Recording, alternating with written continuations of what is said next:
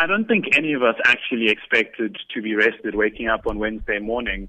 I mean, for us, we really emphasize the fact that this was a peaceful protest and we try to ensure that we remain peaceful at all times.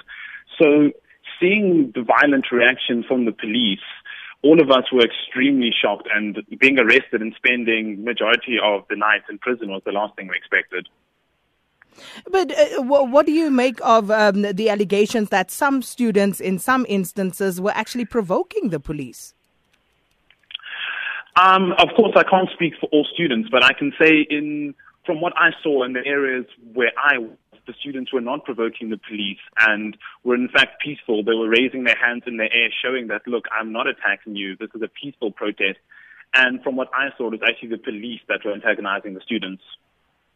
And how would you explain the whole experience, you know, from uh, being part of the protest to that confrontation with the police and uh, to being taken in custody? It was an extremely surreal experience. I mean, it all it all happened so quickly.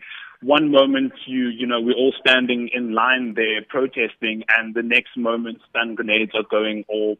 There was tear gas being fired, and the police were charging out at us. I mean, it happened so quickly that I didn't really have much time to process it.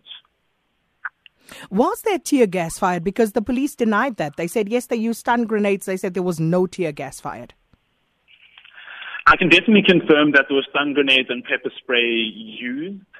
Um, with, I, I, can say that there was tear gas used. The police may deny that, but from where I was, I can say that pepper, um, sorry, tear gas was used. So, uh, when you were arrested, Nyakallo, where were you taken to? Which police uh, station were you taken to? Initially, um, the group of us were just put into the back of the van and we were driven around for probably about two hours. Um, apparently, they were trying to confuse the rest of the protesters as to which station we were being taken to. But in the end, we were taken and detained at Cape Town Central Police Station. So when you say driven around, what do you mean? Driven around the parliamentary precinct or driven around Cape Town? Uh, were you, were you actually at the, in the back of those vans while they were still dispersing the students? Yes, yes, we were. We were in the back of the van, and it was actually it was a, a very traumatic experience being in the back of the van and just hearing stun grenades going off constantly, hearing students screaming and running. Um, in the van I was, we drove all the way out to CPUT and drove around for a while. Of course, being in the back there, I couldn't quite see where we were. And um, when you eventually got to the police station, um, what were you charged with? Um, when we got to the police station, um, they, for quite a while, they refused to actually tell us what we were being charged with. And the charges did change quite, you know, they jumped up and down. There was word that um, high treason was going to be included in our charge sheet. But um, in the end, we were charged with um, contravening the Public Gatherings Act. And how were you treated while you were there? I can say, on the whole, we were actually treated very nicely. The police, once we were arrested, were not were not violent towards us. They treated us with dignity and respect. And um, uh, subsequent to being charged yesterday, what were the developments? Did you um, appear in court? What What's the state of play now? Yes, yeah, all 23 of us arrested um, at the parliamentary precinct yesterday, including the six that were arrested inside Parliament, um, appeared in court at around 11 o'clock yesterday. And um, after um, after the hearing, they've said that they will delay proceedings until the 23rd of February next year.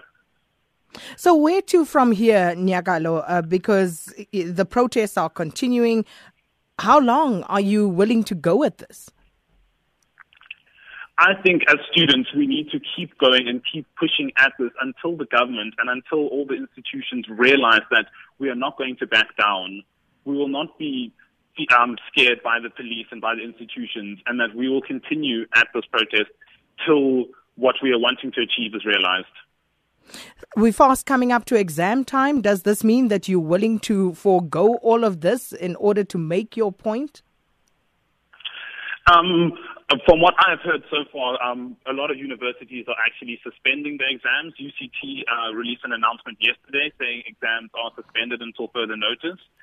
So, at least in the time being, um, students are not forgoing their education for this protest.